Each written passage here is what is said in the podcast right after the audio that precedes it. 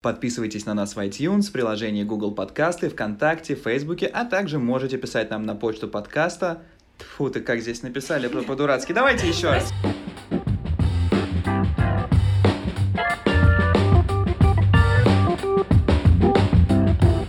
Всем привет! Это подкаст Юздеска «Оставайтесь на линии». Мы разговариваем про саппорт, про поддержку клиентов, про все, что с этим связано. С вами сегодня я, прекрасная Катерина Виноходова, основатель Юздеска. И я, Кирилл, один из саппортов. У Кирилла самый томный голос в нашем саппорте, и очень жаль, что у нас нет поддержки по телефону. Итак, в прошлом выпуске мы уже немного поспойлерили нашу сегодняшнюю тему. Это тема про сотрудников саппорта, про то, как нанимать сотрудников, как с ними работать, обучать, э, как их мотивировать, чтобы они делали клиентам хорошо.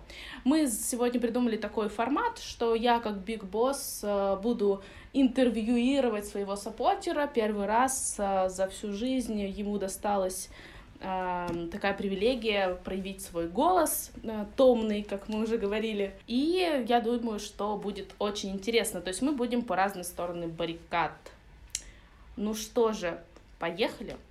А прежде чем мы начнем, напомню, что вы можете написать нам на почту подкаст собакаusdesk.ru свой вопрос о клиентской поддержке, и мы обязательно его разберем и обсудим. Или вы можете поделиться своей историей и стать гостем нашего подкаста. Начнем с самой первой темы о том, как нанимать сотрудников саппорта и почему нельзя э, нанимать сотрудников по объявлению ну, здесь что я имею в виду про объявление, имеется в виду, кого попал. Вот мне, как работодателю, интересно нанять человека уже с опытом, но при этом, чтобы он работал долго, желательно за еду, был и ответственным, умным и со всякими суперспособностями.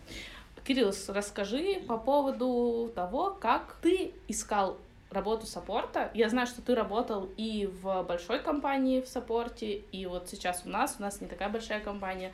Расскажи, как это было в первый раз, и отличалось ли это от второго, как вообще со стороны, со взгляда саппортера происходит этот поиск, на что ты обращаешь внимание, когда что-то ищешь? Я, кстати, не согласен, что нельзя набирать по объявлению, потому что, ну, на мой взгляд, все те качества, которые ты описала в человеке, э, ну, это не обязательно должен быть какой-то знакомый человек или какая-то что-то там, я не знаю, типа по блату или в какой-то специальной области найденное, потому что найти ответственного, умного и какого-то подходящего человека можно, в принципе, и по объявлению. Они есть, как я. Я просто же отозвался на вакансию на всем известном сайте, и в итоге вот уже полгода. А на самом деле Именно в клиентском сервисе, мне кажется, у нас достаточно сложно сейчас найти работу, даже если ты продвинутый сотрудник, потому что это достаточно свежая и не очень развитая такая область, и люди просто часто не совсем знают и не совсем понимают, чего хотят. И твои навыки, которые тебе пригодятся потом в работе, можно проверить только непосредственно в работе. Это даже тестовые задания какие-то супер продвинутые могут не показать до конца твой уровень и твой реальный скилл. Поэтому, не знаю, насчет объявления, не объявления, это все спорное. Понятно, что ты можешь найти человека э, по знакомству, и тебе про него все расскажут, но даже такой человек может не прижиться, потому что, ну, не подходит, например, под конкретно твой там сервис, конкретно э, твою ситуацию. Поэтому, мне кажется, все-таки нужно плясать от каждого конкретного человека, а не от метода его поиска. Ну, слушай, если мы говорим именно о линейном саппорте, то, вероятно, да, ты прав, э, можно искать и по объявлению, это такая стандартная должность, ну и, кстати, там а, чаще всего это какие-то молодые специалисты, да, которые еще не определились, куда они хотят, и саппорт — это такая первая отправная точка, где они могут себя проявить с любой, на самом деле, стороны, про это мы еще, кстати, наверное, поговорим. Но вот э, что касается там уже на должность менеджера и дальше, это я даже не знаю, где искать таких специалистов, к сожалению, саппорта. Только по знакомству можно, мне кажется, сейчас найти, по крайней мере, в России. Ну, мы в России же, да, да, вроде бы, к сожалению, пока да. Не знаю, я пришел в саппорт по объявлению, первый, не сюда, а я не знаю, можно говорить, в Рокетбанк я начал работать саппортом там, и это был обычный набор, куда нас согнали просто огромное количество на день открытых дверей, и там был достаточно жесткий отбор, и я прошел, и там всему учили, и, ну, то есть у меня нет никакого специального образования или каких-то навыков специальных до этого у меня не было, ну, кроме, возможно, какой-то врожденной эмпатии, там, чувства справедливости и чего-то еще, да, а так в любом случае становление началось именно с объявления, так что. А с, почему ты, ну, на что ты смотрел, когда вообще выбирал место, куда пойти работать? Ну, то есть, я так понимаю, это была там одна из каких-то первых твоих работ, в принципе. Почему именно это место? И как, в принципе, ты как соискатель выбираешь место, куда пойти работать в саппорт? Что для тебя важно?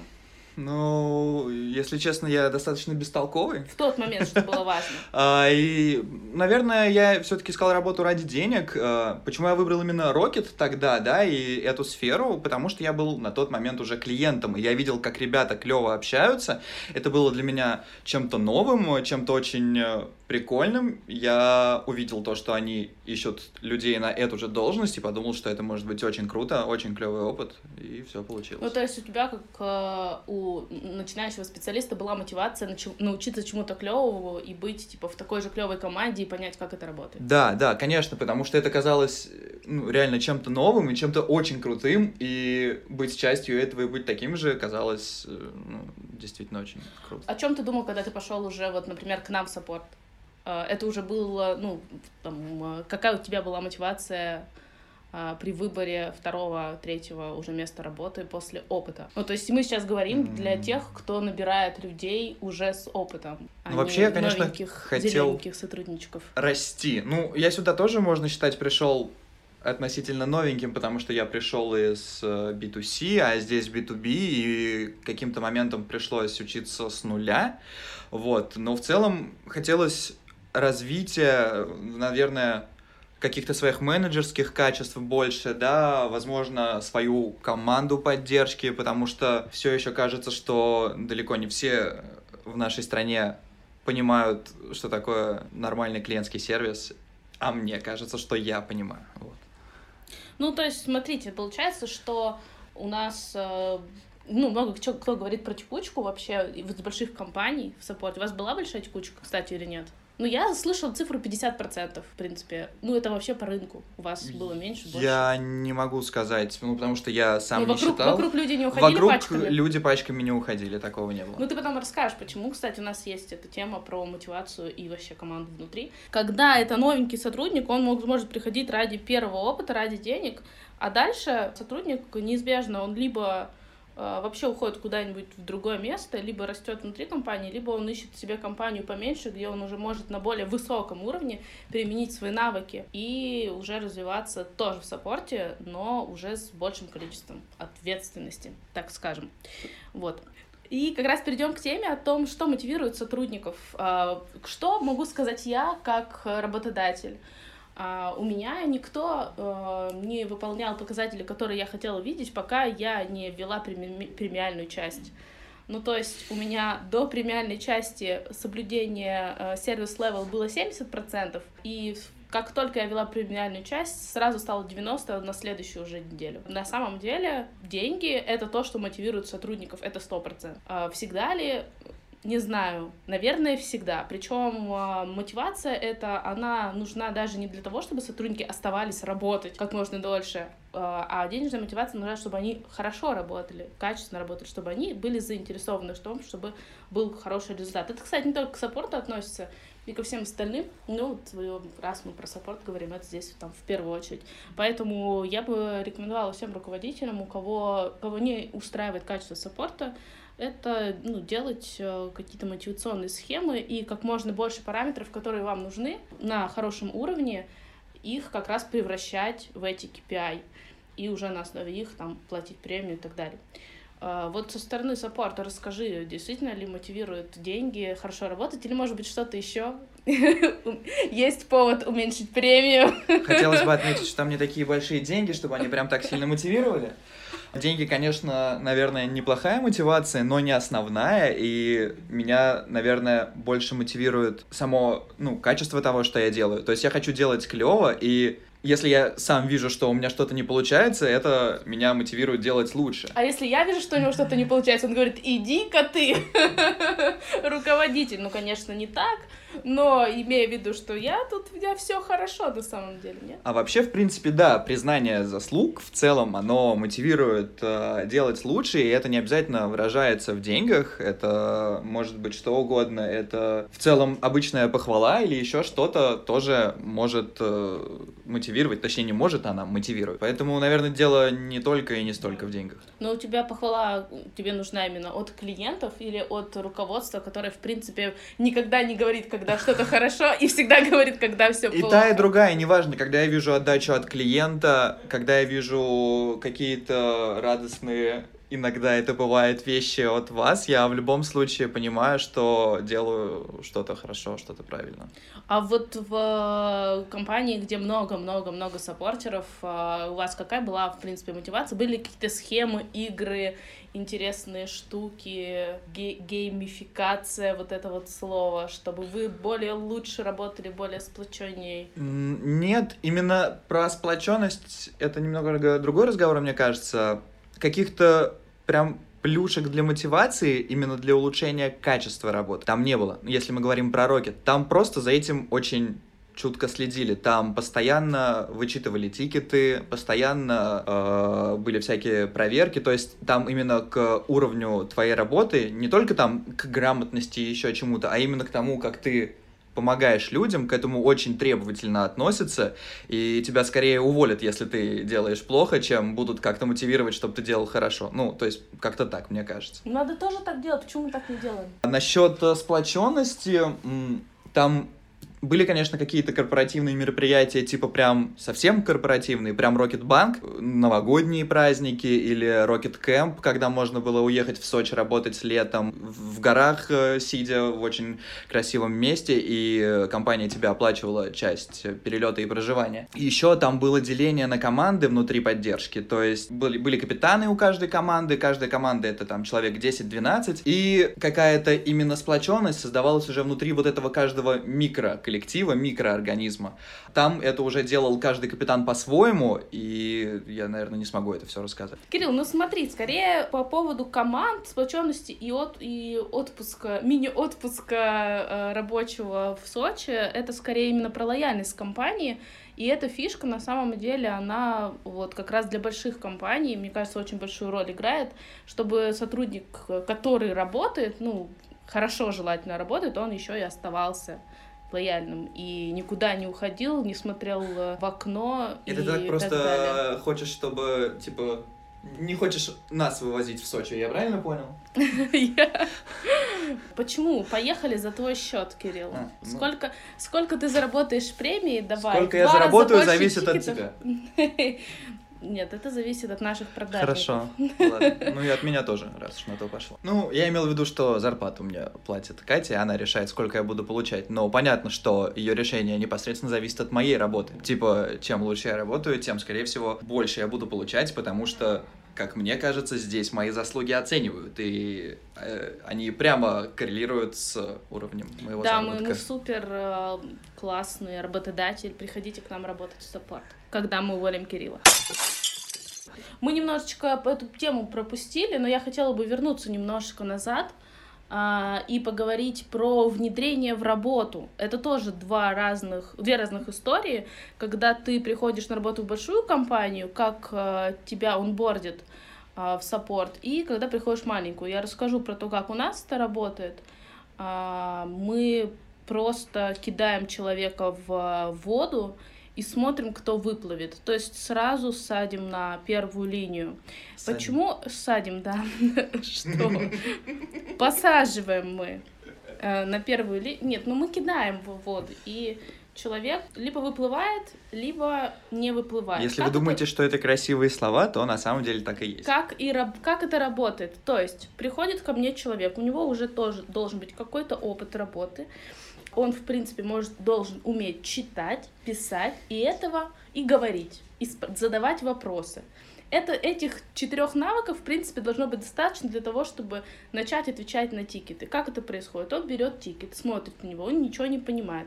И он должен каким-то образом на него ответить. Для этого он использует все возможные инструменты. Он либо приходит к руководителю, спрашивает, как ответить, либо он разбирается сам, смотрит базу знаний, либо он смотрит другие подобные вопросы, находит.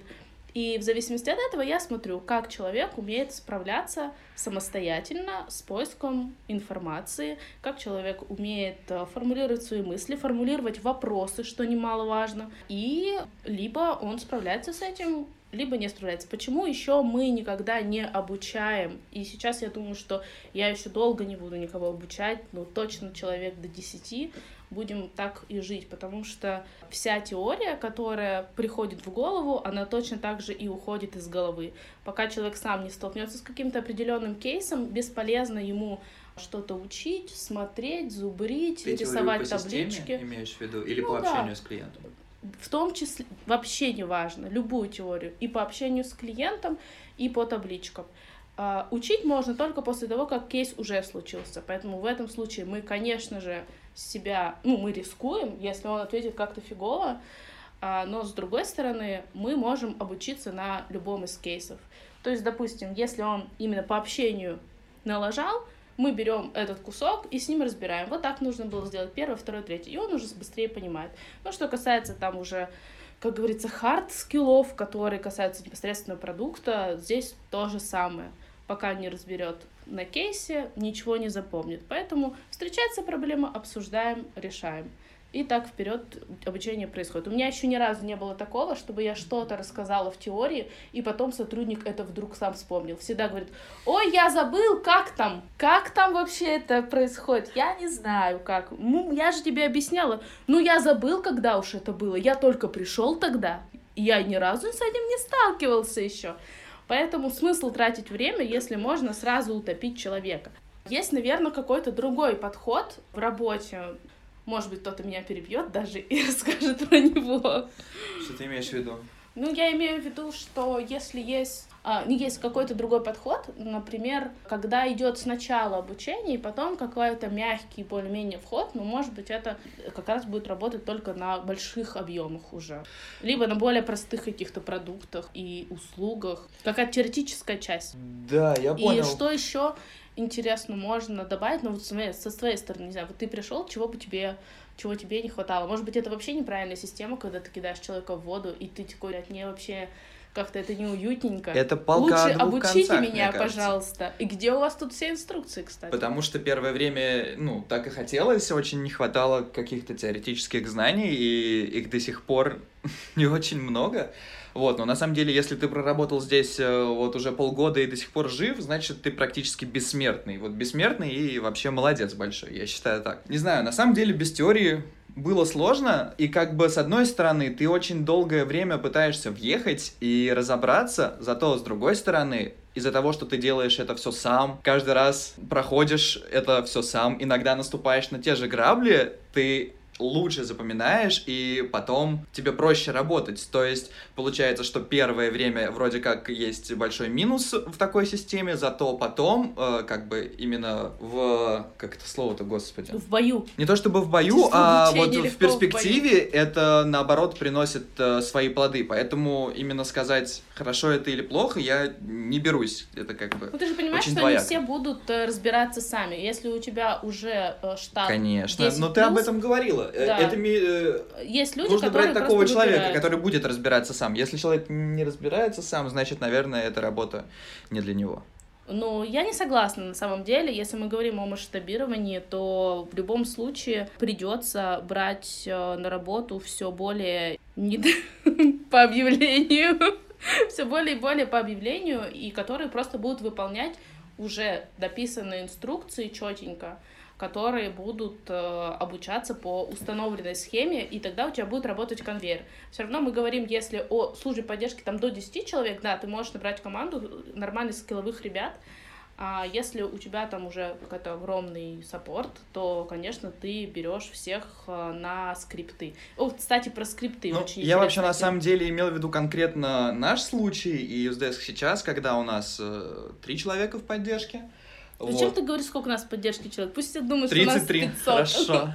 А, ну, и есть опыт Рокета, опять же, и несмотря на то, что оттуда набирали, там набирали людей с улицы по объявлению, нас на день открытых дверей пришло 70 человек, прошло его 9 человек, и после этого еще было две недели обучения, пока мы не общались с клиентами, а именно усваивали какую-то теорию, и мы прошли все в девятером, но нам сказали, что это практически нонсенс, обычно люди еще отсеиваются, то есть там достаточно жесткий отбор в любом случае, Ну, и именно банках так, смотрят на твое умение разбираться, учиться и все вот это вот, то есть там нужно было быть сразу типа невероятно грамотным, э, вот э, с пытливым умом и так далее. Ну, то есть на нормальную работу ты не устроишься, если ты не, не можешь устроиться. Да, таких там Если- сразу брали курьерами.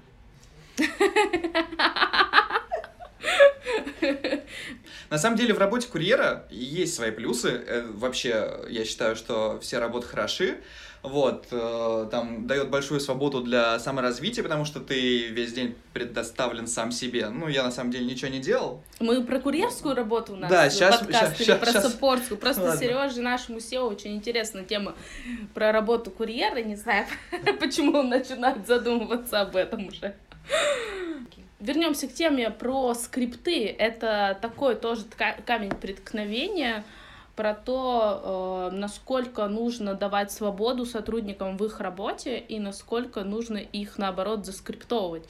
У меня здесь есть какое-то четкое видение на самом деле о том, что э, должно быть абсолютное творчество, но в очень четких определенных рамках и алгоритмах. И у нас, на самом деле, несмотря на то, что ребята очень творчески действительно подходят к общению с клиентом, они работают только по алгоритмам. То есть у них есть необходимые действия, которые они совершают, у них есть необходимые, ну, так скажем, слова, которые они говорят в общении с клиентом, и есть определенные запреты. И вот уже в рамках этого поля они чего-то там выдумывают. Моя мысль в том, что, безусловно, давать э, свободу сотрудникам саппорта нужно. Это нужно не только для того, чтобы они не перегорали от какой-то рутинной работы, но и это нужно и для того, чтобы клиенты были счастливы, потому что чем больше у первой линии саппорта есть полномочий, тем быстрее решаются проблемы на самом деле.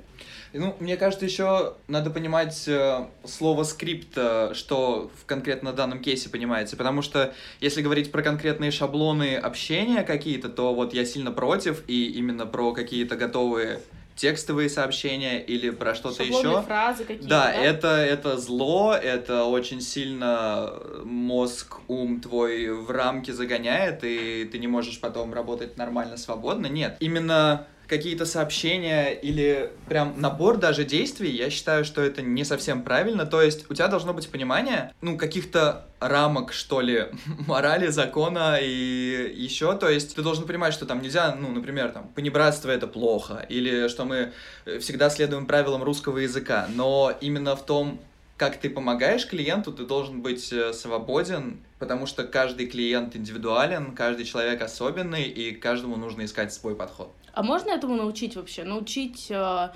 шутить, научить э, искать свой подход и каким-то таким вещам, как тебе кажется? Я Вас учили этому, например, не знаю, ты откуда-то это знаешь, не знаю, может быть, ты сам читал, может быть, это твое какое-то внутреннее чутье на самом деле. На самом деле, мне кажется, что это такая квинтэссенция, то есть если у тебя совсем нет какой-то предрасположенности, здоровой эмпатии и каких-то еще вот именно черт характера, то ты не сможешь этому в полной степени научиться. Поэтому ты отчасти должен быть с рождения к этому готов. а, Готов работать в саппорте.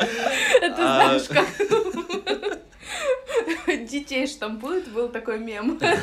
Ты будешь работать в саппорте. А с другой стороны, понятно, что влияние там людей, какого-то наставника твоего, капитана, какие-то полезные книги, они тебе помогут э, это все более четко сформировать у себя в голове. То есть достичь какого-то понимания. Не просто талант у тебя должен быть, у тебя еще должны быть какие-то прям рычаги, э, которые будут работать тебе, помогать. Есть ли жизнь после саппорта? Это отличный вопрос на самом деле. И отвечу на него я сама. Я работала в саппорте всю свою жизнь, а потом открыла компанию, которая делает сервис для саппорта. Вот, э, наверное, жизнь после саппорта есть. Это на самом деле та должность, из которой можно прыгнуть вообще в любое место. Вообще в любое. Ты можешь быть, ну, самое ближайшее это каким-нибудь тестировщиком, проектом, продуктом, ты можешь быть даже продажником, это касаемо гуманитарных специальностей, ты можешь быть а бизнес-аналитиком, ты можешь стать руководителем контактного центра, либо ты, ну, в общем, там абсолютно можно пойти в любую стезю, кем еще можно быть. У меня знакомые, да, и в маркетинг можно уйти хоть где. Я помню, когда я, там, чуваки, с которыми я 10 лет назад работала в Тинькове, они сейчас э, руководят любыми вообще возможными отделами, в том числе, не знаю, отделом мониторинга всех систем банка. Ну, там, просто мне кажется, что вот здоровая поддержка, она про работу с людьми, про коммуникацию, поэтому, да, в целом ты можешь потом делать все, где тебе нужно будет э, с людьми работать.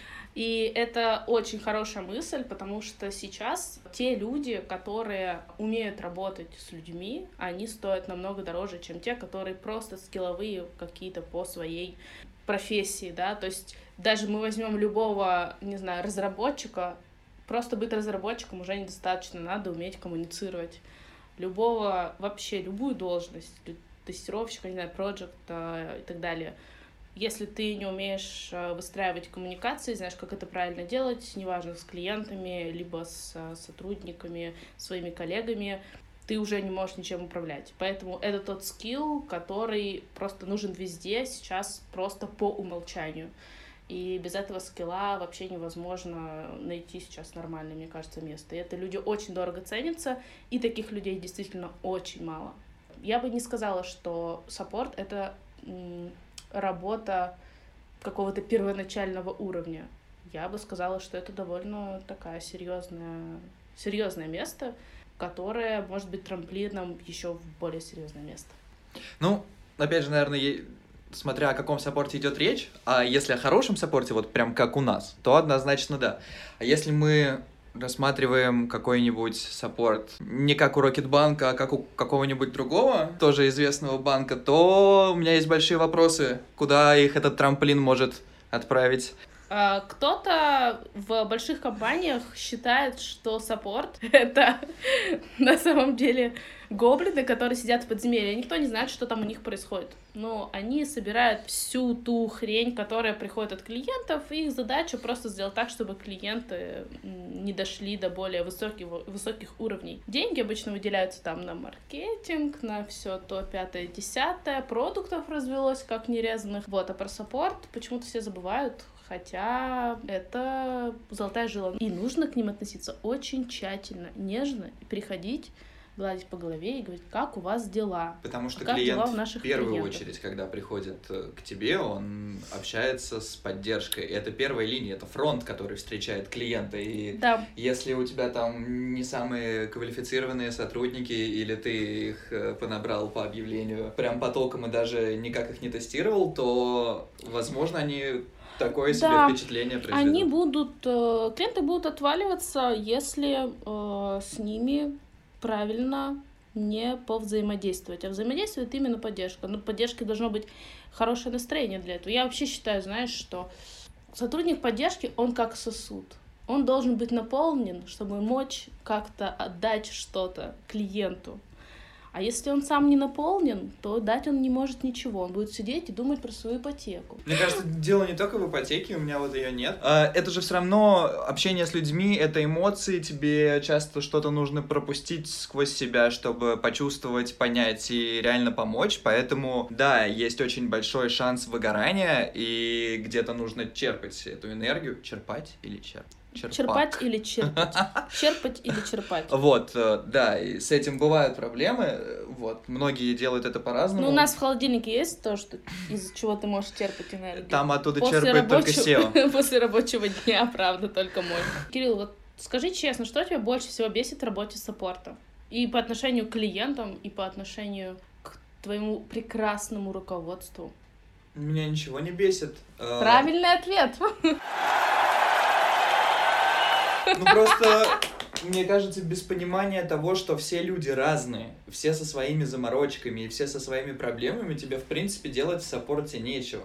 Я вот это понимаю, и поэтому, ну, нету каких-то таких моментов, чтобы я прям бесился и, не знаю, не понимал каких-то мотивов людей или что-то еще. То есть, если даже То есть ты должен быть какое-то психологом. говно, ну, в какой-то мере, да.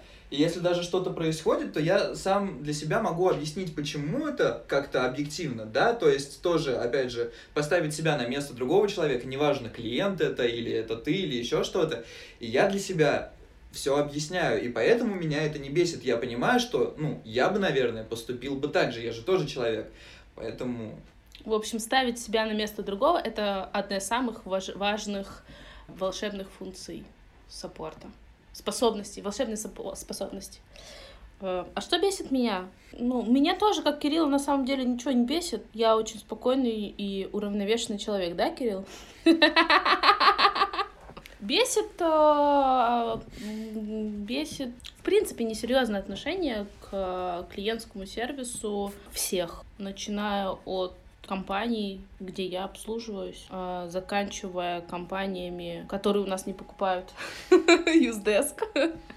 Бесит отношение э, самих соискателей к тому, что это простая работа, что это только переждать время и так далее. Ну, мы таких себе не берем, ребят.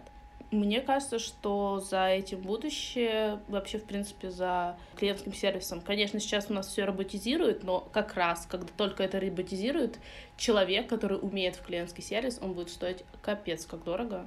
Персональный менеджер — это будет самое вообще топчик у компаний, что можно будет, в принципе, продавать. В целом я согласен, мне кажется, сейчас так меняется мир, что все постепенно приходят к этому пониманию, что клевое общение, клевое взаимодействие с клиентами, это очень круто, это дорого стоит, и это тоже очень важная составляющая сервиса, бизнеса, я не знаю. Я вот еще мечтаю, чтобы сделали уже в каком-нибудь университете уже какую-нибудь специальность по тому, как с клиентами-то вообще взаимодействовать, общаться.